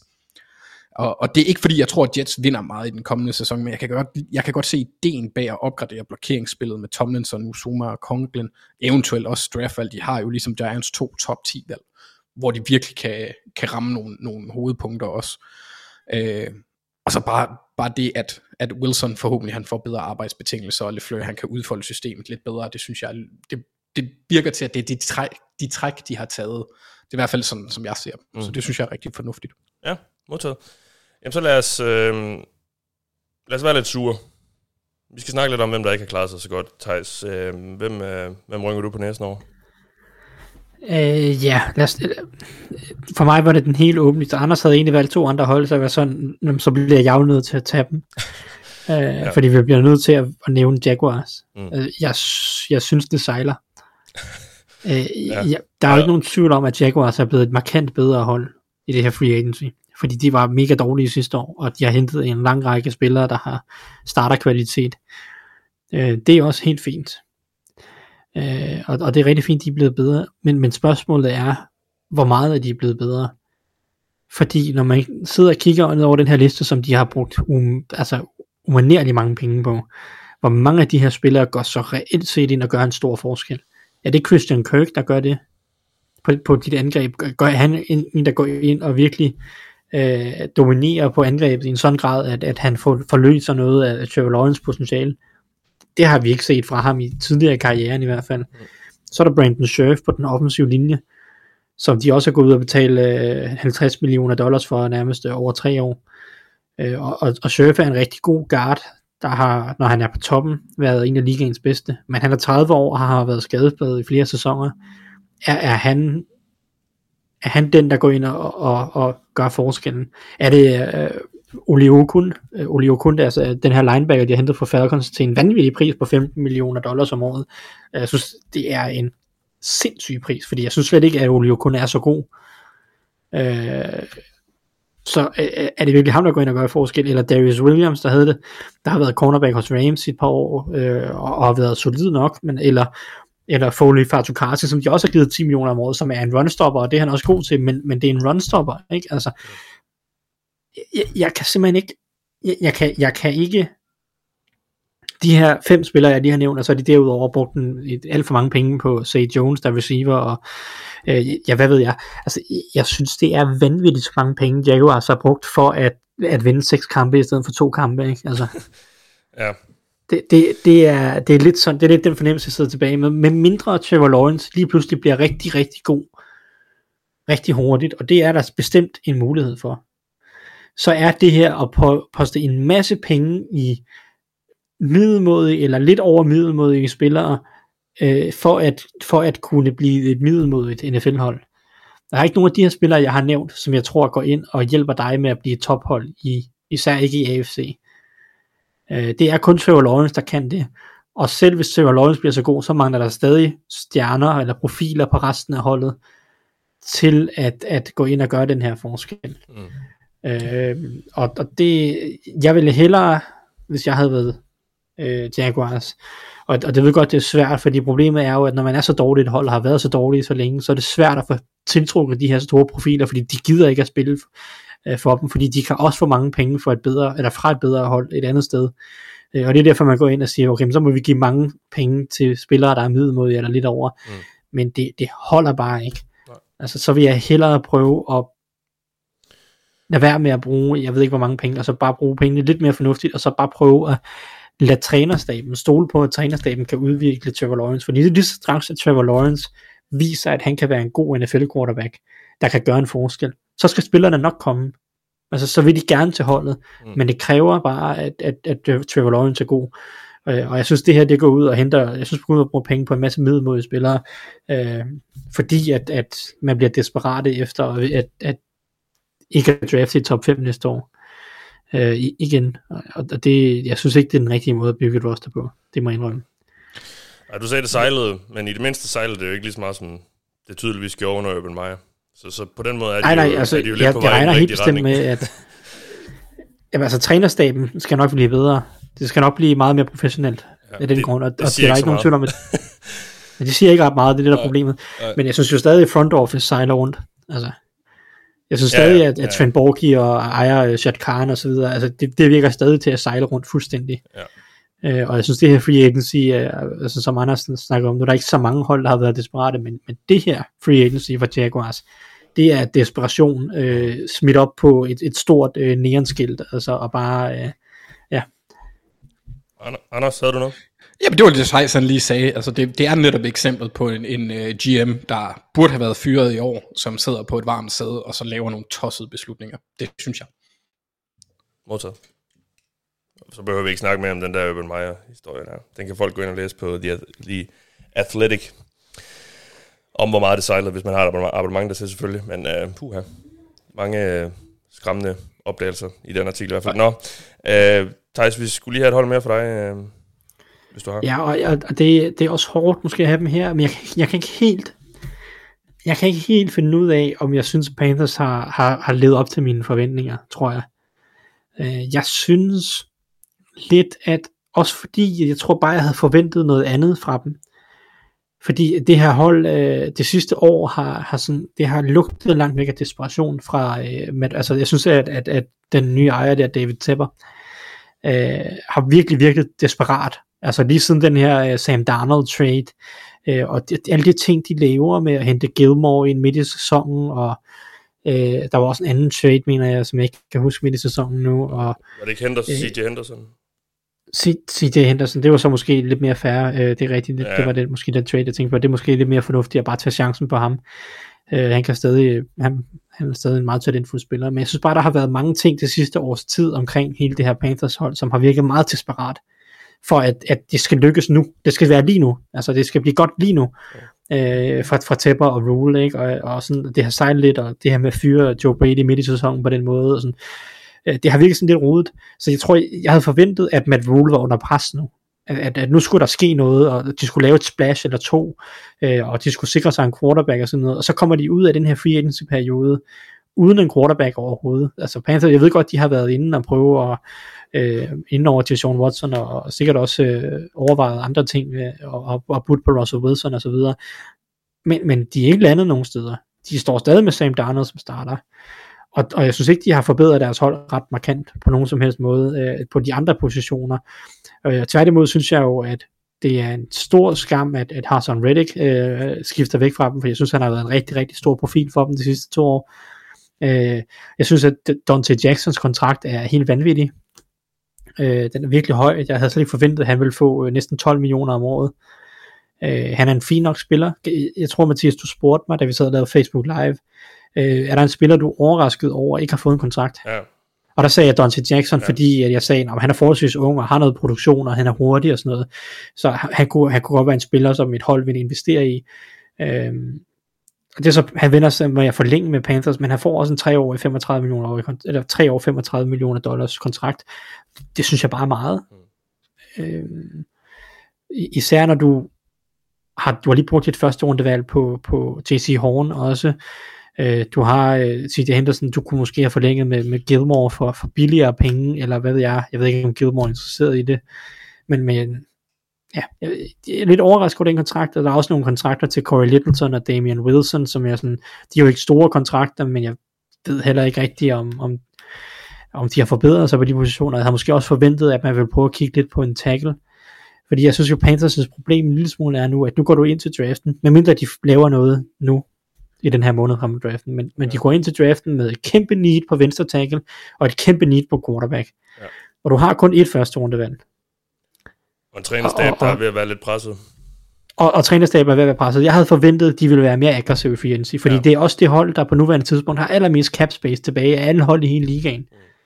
Og for en trænerstab, der er virkelig presset, og et hold, der har signaleret, at de virkelig gerne vil være all in, eller prøve at gøre noget, øh, noget stort, ikke? Øh, så er det lidt mærkeligt, at man sidder tilbage med allermest cap space, og et par kæmpe store needs på quarterback og left tackle, og øh, måske også pass rush, fordi nu har du ikke nogen Hassan Reddick mere, og jeg ved godt, man har stadig øh, Gross Matters, som man draftede i anden runde, og man har hentet Matt, Matt Ioannidis ind på den defensive linje, og ham kan jeg super godt lide, og det er også fint, og, Og videre har Brian Burns. man har Brian Burns på den anden side, men, men altså, du har mistet en stor profil i Reddick. Har du fået nogle store profiler ind? Jeg synes ikke, Austin Corbett er en stor profil, selvom han uden tvivl er en opgradering på guard. Mm. Øhm, så, så det er lidt der, jeg efterladt med Panthers, at jeg synes ikke rigtig, de er blevet bedre, og det havde jeg bare lidt forventet, at man ville gøre rigtig meget for, øh, fordi at jeg synes, at Matt Rule er under pres. Ja. Øh, Ja, men jeg, jeg så-. Jeg synes, jeg, jeg, jeg har nærmest glemt alt om Panthers. Det, det er et mærkeligt hold øh, lige nu. altså, Ja. jeg ved, men altså, det er nok også, fordi vi har snakket så meget med alle de der FC-hold og sådan noget, men altså, det er sådan, hvad, hvad- fanden har Panthers egentlig i gang i? Altså, den der Jamen. division er jo så dårlig nu, udover Buccaneers. Altså, det, det er jo, øh, ja. Ah, Saints er der, ja, jeg ved godt med Saints, men det er også James Winston, og hvad, hvad fanden skal man lige øh, tro, og nu er der ingen Peyton og Sean Payton og sådan noget. Altså, ja, hold da op. Den, den, den, den ligger jo lige til højre benet for Buccaneers, så de skal tage den der. Ja. Ja, jamen tak for det, Thijs. Anders, et par hold, du synes øh, har klaret det skidt. Ja, jeg starter den ikke i øh, alfabetisk rækkefølge, så jeg tager øh, Commanders først, fordi jeg synes egentlig, de er lidt i samme gruppering som Panthers i forhold til de valg, de har taget, hvis vi så lige ser bort fra den absolut dummeste beslutning, de har taget, og det er at hente Carson Wentz. Mm. Øh, jeg fatter ikke, at, at, at den handel overhovedet var noget, de havde tænkt på. Jeg fatter ikke, at det Nej. lød sig gøre så hurtigt. Jeg forstår det ikke, og jeg synes, at... Jeg, jeg, ved, jeg ved ikke, det virker som om... Altså, det virker også desperat for at være helt ærligt. Øh, ærlig. Men det, som Ron Rivera, han så kan have godt sig lidt over, det er, at NFC, og særligt NFC East, måske ikke er det stærkeste sted at være, så det kan jo godt være, at de får en fin nok sæson alligevel. Øh, men det rykker ikke noget. Jeg synes, han er en progress stopper, øh, som, som nogen øh, kalder det. Jeg kan ikke huske, hvem der er, men Mike Lombardi, Mike Lombardi, dengang, ja. øh, øh, dengang jeg hørte ham. Ja. Øhm, det gør jeg ikke længere. Det gør jeg heller ikke. Nej, jeg synes, han er træls. Øh, han er blevet lidt... Ja, det er også lige meget. Men, men så, så jeg synes, det er mærkeligt, og jeg synes egentlig, at Washington de har lavet øh, mange af de samme former for træk, som, øh, som Panthers har. De fyrede med et Ioannidis, hvilket man, øh, det kan jeg jo ikke lide, men ikke fordi deres defensive linje ikke stadigvæk er okay stærk. Det var jo et problem sidste år. Det fungerede ikke. Øhm, og så har de hentet Andrew Norwell ind fra Panthers. Der har lige været en bytte, bytte købmand der. Øh, fyret Eric Flowers. Øh, jeg, jeg synes bare ikke, altså givet små kontrakter. Når, når, når, når du siger fyret, så er det bare at lade dem, lade dem gå på markedet, ikke? Nej, han er fyret. Nå, det, nå okay. De, de sparede 10 millioner ved at fyre ham. Nå, okay, sådan. Okay, sorry. I, i forhold til spot track. Øh, ja, så, men, ja, ja, men ja. jo, det er, så- det er sådan lidt hip som hap. Jeg har ikke været så præcis, så det kunne jeg jo godt have gjort. ja, så ja, det, det, det- det, det det var ikke undskyld for. Det finder. Men jeg synes bare ikke, at de har gjort, de har ikke foretaget sådan nogle træk, hvor jeg kan se, at det, det her det er et hold i, i, øh, i udvikling. Så jeg synes, det er Washington igen igen. Ja, og, og som også vi snakker om, var det, var det der, vi var live også, det kan jeg ikke huske, men, men hvorfor, ikke hvorfor ikke bare tage et år mere med Taylor Heineke? Altså, Ja, det, ja, det, og, det- ja, hvis det er sådan, man nu endelig ikke skal ud og hente en anden quarterback, Ja. men de låser sig jo lidt lige nu. altså Med Heineke inden, så kunne de jo godt have draftet en quarterback, Ja, ja, uden at det ville være et problem. Det tror jeg ikke, at de... Det kan de nok også godt nu, men jeg, jeg vil undre mig, hvis de gør det i. Jeg tror tidligt. også, når, når de sidder og ser, hvad... Nu ved jeg også godt, at Matt Ryans pris var også bestemt af situationen, og det, mm. at Falcons lidt... Ja, de skulle jo gerne med ham, men de havde lidt malet sig op i et hjørne. Og, og Ja, givet- så vil de også gerne øh, respektere øh, Matt Ryan. Ja, det er jo så det, og det, det skal de så have ros for Falcons, at, at de trods alt... Øh, Det var, det var Fonteno ude at sige, at det var Ja. ja. sådan, at det kan godt være, at folk de var lidt harcelere over prisen, men Ja. ja. vi gjorde det, fordi Matt ja. han gerne ville til Colts. Ja, og, og fedt, fedt. Generelt har det jo sådan set været en rigtig god offseason i forhold til, øhm, spillerne skal have mere magt. Mm. Øhm, vi har set rigtig mange spillere skifte klub, fordi de simpelthen har lyst til det. Øhm, Ja. Og det, altså normalt øh, er det jo altid holdene, der, der styrer dem og, og kontrollerer spillernes øh, fremtid, og hvor de skal spille, og, og så videre. Altså, men, men vi har set rigtig mange øh, spillere i den her offseason simpelthen bare sige, nu, nu vil jeg væk. Og så er det det, der sker. Det, så på den måde har det jo været en god offseason for det her, for, for, for det perspektiv. Øhm, Det er så- blevet lidt, lidt mere ligesom NBA, hvor det er spillerne, der ligesom Ja. dikterer, hvis, de, hvis de er gode nok, vil jeg mærke. Ja, ja. Øhm, hvis jeg lige må komme med en sidste Ja, ting til ja, Commanders, ja. Øh, så synes jeg også, at handlen øh, med J.D. McKissick og hele det palaver, der var med Bills, øh, er et meget, meget skidt øh, billede for, for Washington. Jeg synes, det er absurd mærkeligt, at man vil risikere at, at ødelægge arbejdsforhold på en spiller, der trods, selvom han er god, trods alt ikke er meget andet end en, en, en rollespiller. Ikke? Altså, jeg, jeg synes bare ikke, at det virker som om, at det er en organisation, der, altså selvom de tog nogle nye tiltag sidste år og ansatte en, en ny præsident, jeg synes, de, de arbejder lidt i de samme ting stadigvæk og laver nogle mærkelige ting. Også internt. Jeg mener også, der er en, en, altså, der er en Washington radiostation, der er flyttet væk fra, altså, som ikke har noget med, med, med dem at gøre længere, fordi de simpelthen er for svært at nå ind til dem Mm. på mange punkter. Sådan, altså, jeg synes bare, det er en organisation, der sejler. Og, øh, og det havde jeg egentlig ikke regnet med på fodboldsiden, fordi Ron Rivera øh, i min optik virker som en fornuftig gut.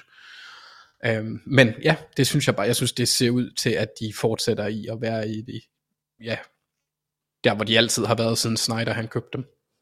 Ja, og der, der er snak om den her rapport, der er lavet om hele forløbet øh, omkring Snyder og sådan noget, den skulle jo offentliggøres om. Men jeg tror, de har været lidt heldige med, at nu har Browns taget en masse negativ opmærksomhed her de sidste par uger. Øh, eller den sidste uges tid i hvert fald. Det, det, mm. der, der var meget det her med Watson, der har fyldt øh, de sidste par uger og sådan noget. Så, men det, det kan være, der, der sker lidt med Washington. Nå. Øhm, ja, jeg, jeg er sådan set enig med dig. Jeg synes også, det er lidt underligt, det de har gang i. Jeg, jeg kan slet ikke forstå det her wins move, men øh, okay. Mm. Ja. Øhm, ja, et hold mere. Arizona Cardinals. Ja, Ja, som nærmest det, intet har lavet. Øh, Ja, øh, altså ja, det, det jeg godt kan lide, det er, at de har forlænget med Dennis Gardecki. Ham kan jeg godt lide. Han, han er sjov. Special teamer. Ja, og, og så øh, havde han en enkelt god sæson for to år siden, hvor han fik 10-6 eller sådan noget. Altså, oh, okay, ja. ja, ja, men altså stadigvæk som rollespiller. Øhm, så altså, det er det eneste, jeg kan lide. Jeg synes, de har... øh, Det, det, der egentlig primært gør det dumt for mig, det er, at de forlænger med Steve Keim og Cliff Kingsbury. Mest Steve Keim. Jeg synes ikke, han har draftet godt. Jeg synes ikke, han har bygget et hold med en rød tråd i. Jeg synes, jeg synes generelt ikke, at han er en særlig god GM, og jeg synes, det er absurd, at han bliver ved med at, at, at blive forlænget.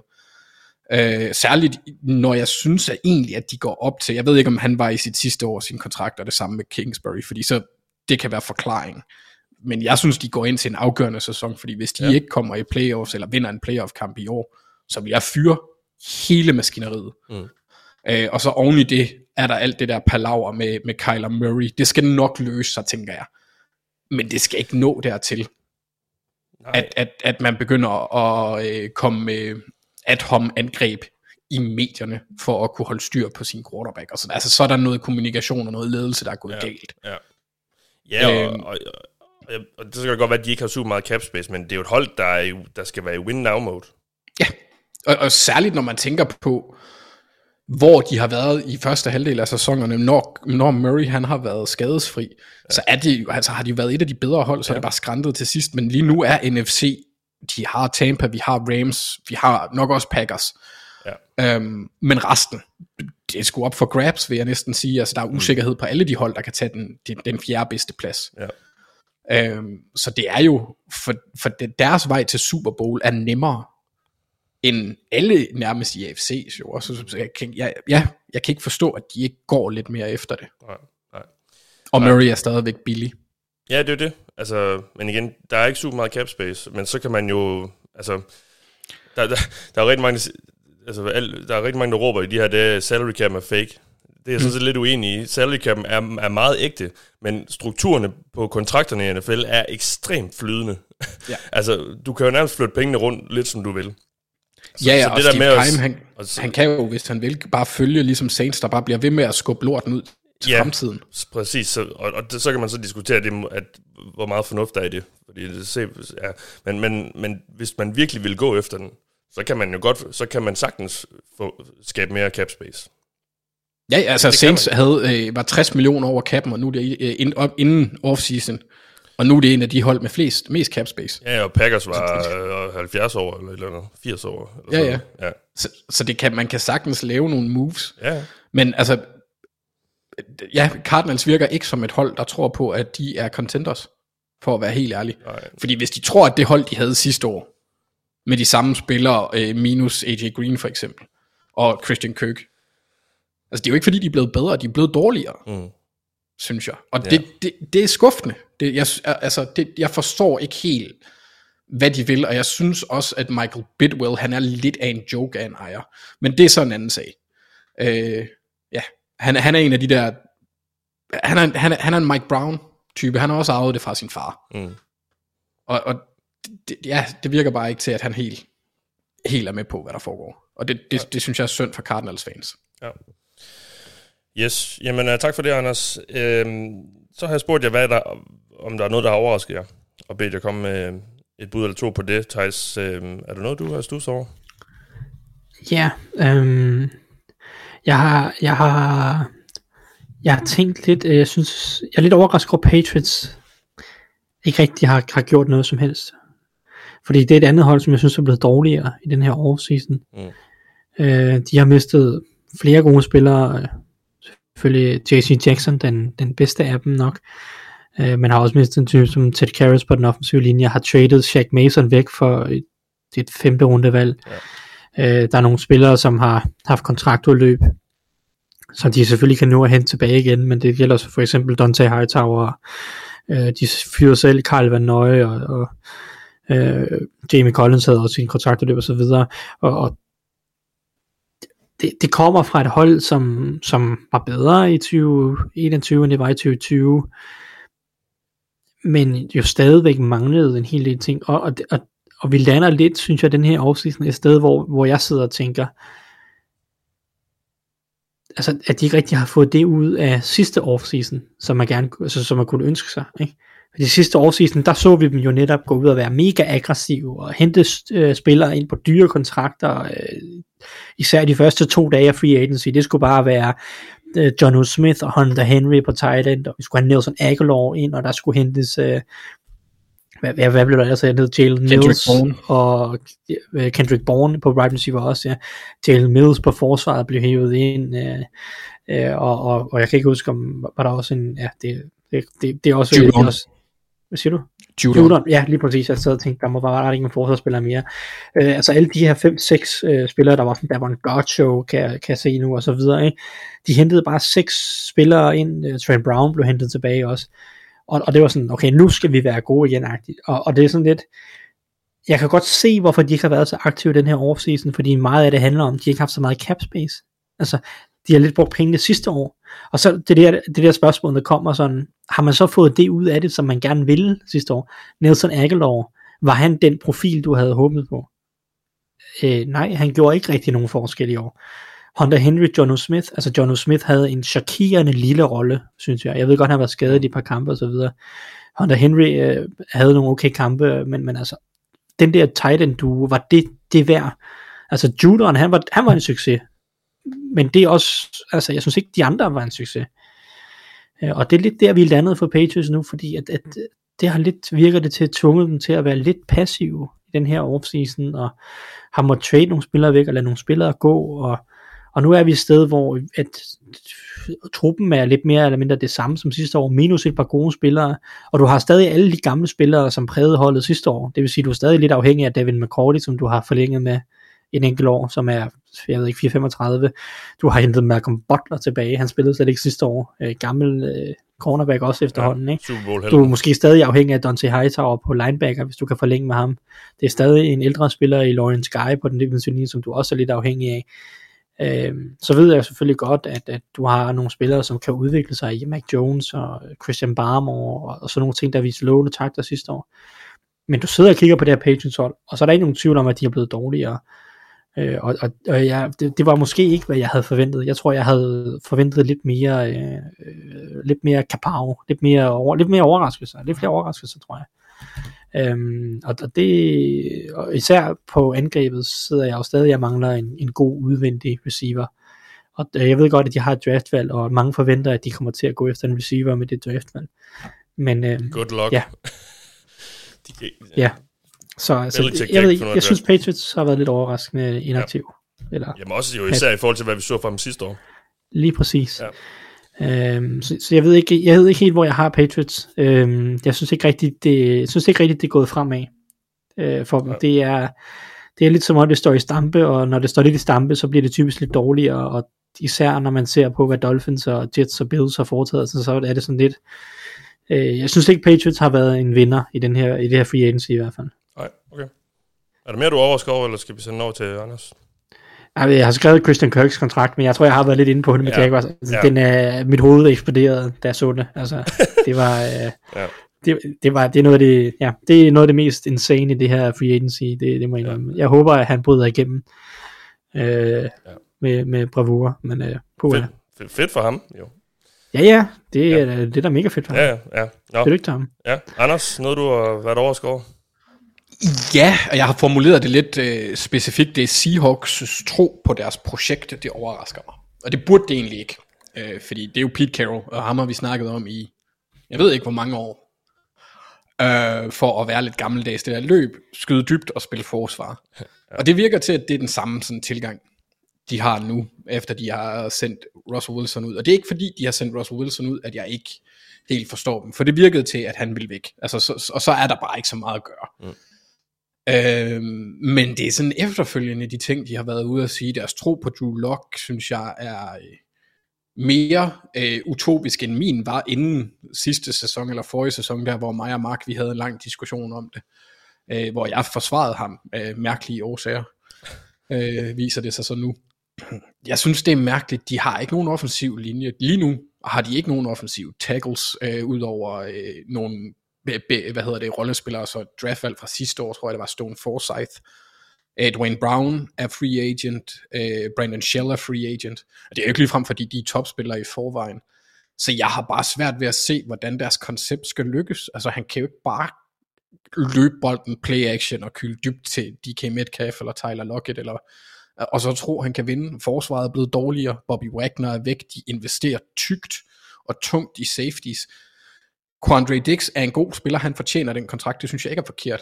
Men når de samtidig giver kontrakt til en box safety, der er monster stor i Jamal Adams. Jeg synes bare, at det virker som om, at der ikke er en, altså, de, de, det virker febrilsk det hele. Der er ikke rigtig nogen sådan sammenlagt plan. Så det har overrasket mig, at de kan gå ud og, altså, og, og udtale sig med så stor tro på dem selv. Øh, ja. Det synes jeg simpelthen bare, det, altså, det, det er øh, frakoblet af den reelle verden. Og det, det har overrasket mig lidt, at de var så, ja, kan man sige, indgroet i deres tro på deres egne evner. Ja. Det er jo, that's Pete Carroll for you. Altså, han, han har sin, Ja. sin måde at gøre tingene på. Ja, men øh, efterhånden så har han ikke rigtig øh, nået, opnået nogle resultater i hvad, seks år. Nej. Så Nej, jeg, måske- jeg, jeg, jeg er helt enig. Jeg, Og, og det overrasker mig lidt, at en, en, en, fordi han er jo en hammerende dygtig træner på mange punkter, at han ikke er lidt mere vaks. Det synes jeg er mærkeligt. ja. ja, det bliver spændende at følge... Øh, jeg ved ikke, hvor mange kampe jeg kommer til at se med dem i år. men, øh, men det bliver spændende at se, hvad fanden der skal ske med det hold her. Altså, ja. Altså, vi kan jo godt stå i en situation, hvor det ender med, at de starter Geno Smith, fordi han er bedre end Drew Lock. Altså, Ja, ja. det, er jo- det er jo, da det er jo skræmmende. Ja. Nå, lad os lige slutte af med at høre, om, øh, om I har ændret holdning til nogle hold her under free agency. Og Det kan jo så både være fra, fra godt til skidt, eller omvendt. Øh, Thijs, er der, er der noget hold, hvor du sådan tænker, det, det, nu, nu ser jeg på dem på en anden måde? Ja, og, jeg har taget et hold, der, der, der ryger ryge i den kategori, du kalder omvendt der, øh, fra, nej, fra godt til skidt. Det var det, du sagde? Ja, det tror jeg, det var det, jeg startede med. Okay, så, så ryger de i godt til skidt kategorien. Ja. Uh, det, det er Falcons, som Ja. vi snakker om lidt i starten af det her, hvor, hvor jeg er sådan lidt, ja, jeg synes, øh, nu stinker det langt væk af en tank, altså, øh, i 2022. Og det tror jeg ikke rigtigt, jeg havde set komme fra dem. Jeg synes egentlig, øh, jeg synes deres projekt lugtede af, at øh, både altså, hvad de lavede sidste år, og, og hvad de så lavet i år, øh, eller hvad hedder det, indtil i år måske, øh, med, med Arthur Smith og, og hvad hedder han, øh, jeg kan ikke huske deres general manager, navnet på ham. Terry Fontenot. For no, ja. Jeg synes, det lugtede af, at de var sådan, okay, vi ved godt, der skal bygges nogle ting op, og vi ved godt, at det kommer til at tage lidt tid, øh, men vi, vi tager nogle draftvalg, og så prøver vi lige at se, hvor hurtigt det går med Matt Ryan. Og så virker det som om, de bare har sadlet fuldstændig om i den her offseason og sagt, okay, øh, hvad de måske burde have indset, da de startede for et år siden, kunne man godt have argumenteret for, øh, fordi det tror jeg faktisk også, det var det spørgsmål, jeg stillede til Falcons' øh, sæsonoptakt i år, det var sådan, øh, kan de blive gode nok, hurtigt nok, agtigt, altså til at Matt Ryan betyder noget for det her hold. Øh, det virker som om, de i løbet af 2021 har indset, at nej, svaret var nej. De, det her, det tager for lang tid at bygge det her hold, til vi kan få noget ud af Matt Ryan. Og det er ikke fordi Matt Ryan er done nu her. Jeg tror stadig, Matt Ryan har et år eller to i sig øh, på, et, på et glimrende højt niveau. Øh, men, men, men holdet, Falcons holdet, kommer ikke til at være brugbare inden for det næste år eller to. Ja, det virker som om, de har indset det, og det er måske også fair nok. Øh, det virker bare sådan lidt rodet, når du ligger med et top 3 valg sidste år, og så går ud og drafter, det var ikke top 3 valg, det var top 4 valg, ja. men, men øh, 4 valget, når du sidder, når du sidder har 4 valget i 2021 draften, som er en fantastisk quarterback overgang, så synes jeg jo, det er jo oplagt, hvis du har en fornemmelse af, at ved du hvad, Matt Ryan, han er ved at være oppe i årene, vi skal sgu nok starte forfra, at du så ikke udnytter det i en rigtig stærk quarterback overgang, til at drafte fremtidens quarterback. Og jeg ved godt, at, at rigtig mange har været ude at sige, hvis Trey Lance havde været der, så havde man taget ham over, over Carl Pitts og så videre. Det er fint. Men du går ud og drafter en tight end i top 4, og det er et luksusvalg. Og jeg ved godt, at Carl Pitts er et, en, en indjørning af en tight end, der kommer til at dominere i rigtig mange, mange år formentlig. Men du går ud og tager en tight end i top 4, på et hold, som du så bare øh, skyller ned, og eller, hvad hedder det, starter forfra med, ja. lige bagefter nærmest det synes jeg er mærkeligt. Og det synes jeg er dårlig roster og opbygning. Ja. Øhm, fordi jeg synes, at, at den her offseason, hvis vi så tager den, det her free agency, det, det lugter jo af, at, at det her det er en, en tank-mission. Øh, Calvin Ridley er der ikke, øh, men, men altså, de lader også bare spillere gå, rigtig mange spillere gå, og henter kun sådan nogle lidt billige spillere ind, og henter Marcus Mariota til at være starter i år, øh, og, og, og sådan, det her hold, Falcons har, kommer til at stille med næste år, det kommer til at være et af ligaens dårligste. Og det er også helt færre start forfra. Jeg, jeg er bare irriteret over, at det ikke så blev gjort sidste år. Øh, fordi ja. det kunne man godt have, man kunne måske godt have set, at det var den vej, det bare hen. Ja. Øh, og, det burde man måske have indset. Og det, det, det synes jeg bare er ærgerligt. Så øhm, Ja, Min holdning var, jeg troede trods alt, at Falcons ville prøve at køre lidt videre, og så se, om de ikke kunne gøre et eller andet, som betyder, at de blev lidt bedre, og så er der måske var en chance for, at de blev gode i 2023. Øh, og det, det ser ikke sådan ud. Nu er de dårlige i år, og de er sikkert også dårlige i 2023, og, og det er den vej, man har valgt at gå. Og, og det ja. betyder, at sådan, for mig er, er synet helt ændret på det her Falcons hold. Det er, det er mission top 5 valg 2023, vi er på nu. Jamen, jeg, jeg synes også, det er lidt mærkeligt. Altså, hvor, hvorfor, gjorde de, hvorfor trykkede de ikke bare på knappen sidste år? Øh, som også du siger. Og så, så har jeg så også hørt nogen forsvare det med, ja okay, men hvis de så har gjort det, så skulle de af med Matt Ryan, og han har det her kæmpe dead cap, 40 millioner dollars, som de ikke kan bruge på noget andet. Så på den måde ville man ikke kunne bygge et ordentligt hold op omkring den her unge quarterback, som man måske kunne have taget sidste år, og så havde man spildt et år eller to af hans karriere. Altså, det er sådan det forsvar, jeg har hørt for, for, for det der med ikke at, at gøre det sidste år, og vente til, til og så nu ende med at vente til at, at, at gøre det næste år. Øhm, men jeg har det bare sådan, jamen, nu ender du så alligevel med at have spildt nogle år. Hvorfor så ikke have gjort det med en, en ung quarterback, som man kunne have lært op undervejs? Altså sådan og, og, få, og få i gang og få gjort komfortabel i NFL, så er det godt være, at han, han har fået lidt nogle ar på sjælen ved at spille på et dårligt hold, men ja, okay. Så havde, han, så havde man været ready to roll næste år, øh, eller måske allerede i år, med, med noget topvalg. Altså, ja, jeg synes, det, jeg synes, det, jeg synes, også, jeg synes, det er lidt underligt. Så, så ja, jeg er enig. Jeg er enig i alt, hvad du siger. Yes, godt. Det, øh, det bliver en hård sæson, tror jeg. Så er der ikke mere at diskutere. Anders, er der nogen, du har ændret holdning til? Ja, der, der er faktisk et par stykker. Øh, jeg havde egentlig skrevet Broncos i, i første omgang, fordi jeg tror godt, at de kan contente. Øh, jeg har også skrevet Browns i parentes, og det er egentlig dem, jeg vil snakke lidt om, og det nu, nu tager vi hele det moralske aspekt væk, øh, for mit synspunkt, folk ved, hvordan vi har det med det. Mm. Øhm, med den her kontrakt, de har givet ham. Øh, sådan rent personligt pisser mig lidt af, fordi jeg holder med et hold, der Watson, står med Watson. en... Hvad siger du? Ja, Watson. Ja, men han har jo fået 230 millioner garanteret dollars. Det er 80 millioner mere, end der er blevet garanteret nogensinde. Det er et, et, øh, jeg tror det er en aftale, som GM's over hele ligaen er træt af. Jeg hørte selv, øh, jeg hørte en, en, en Andrew Brands podcast i går, hvor han havde øh, besøg af Joe Banner, der har tidligere GM for, for Browns blandt andet, og har arbejdet for Eagles og sådan noget. Ja, og Brand han er tidligere GM i, eller i hvert fald... Ja, personel dude ja, i Packers. Packers, ja.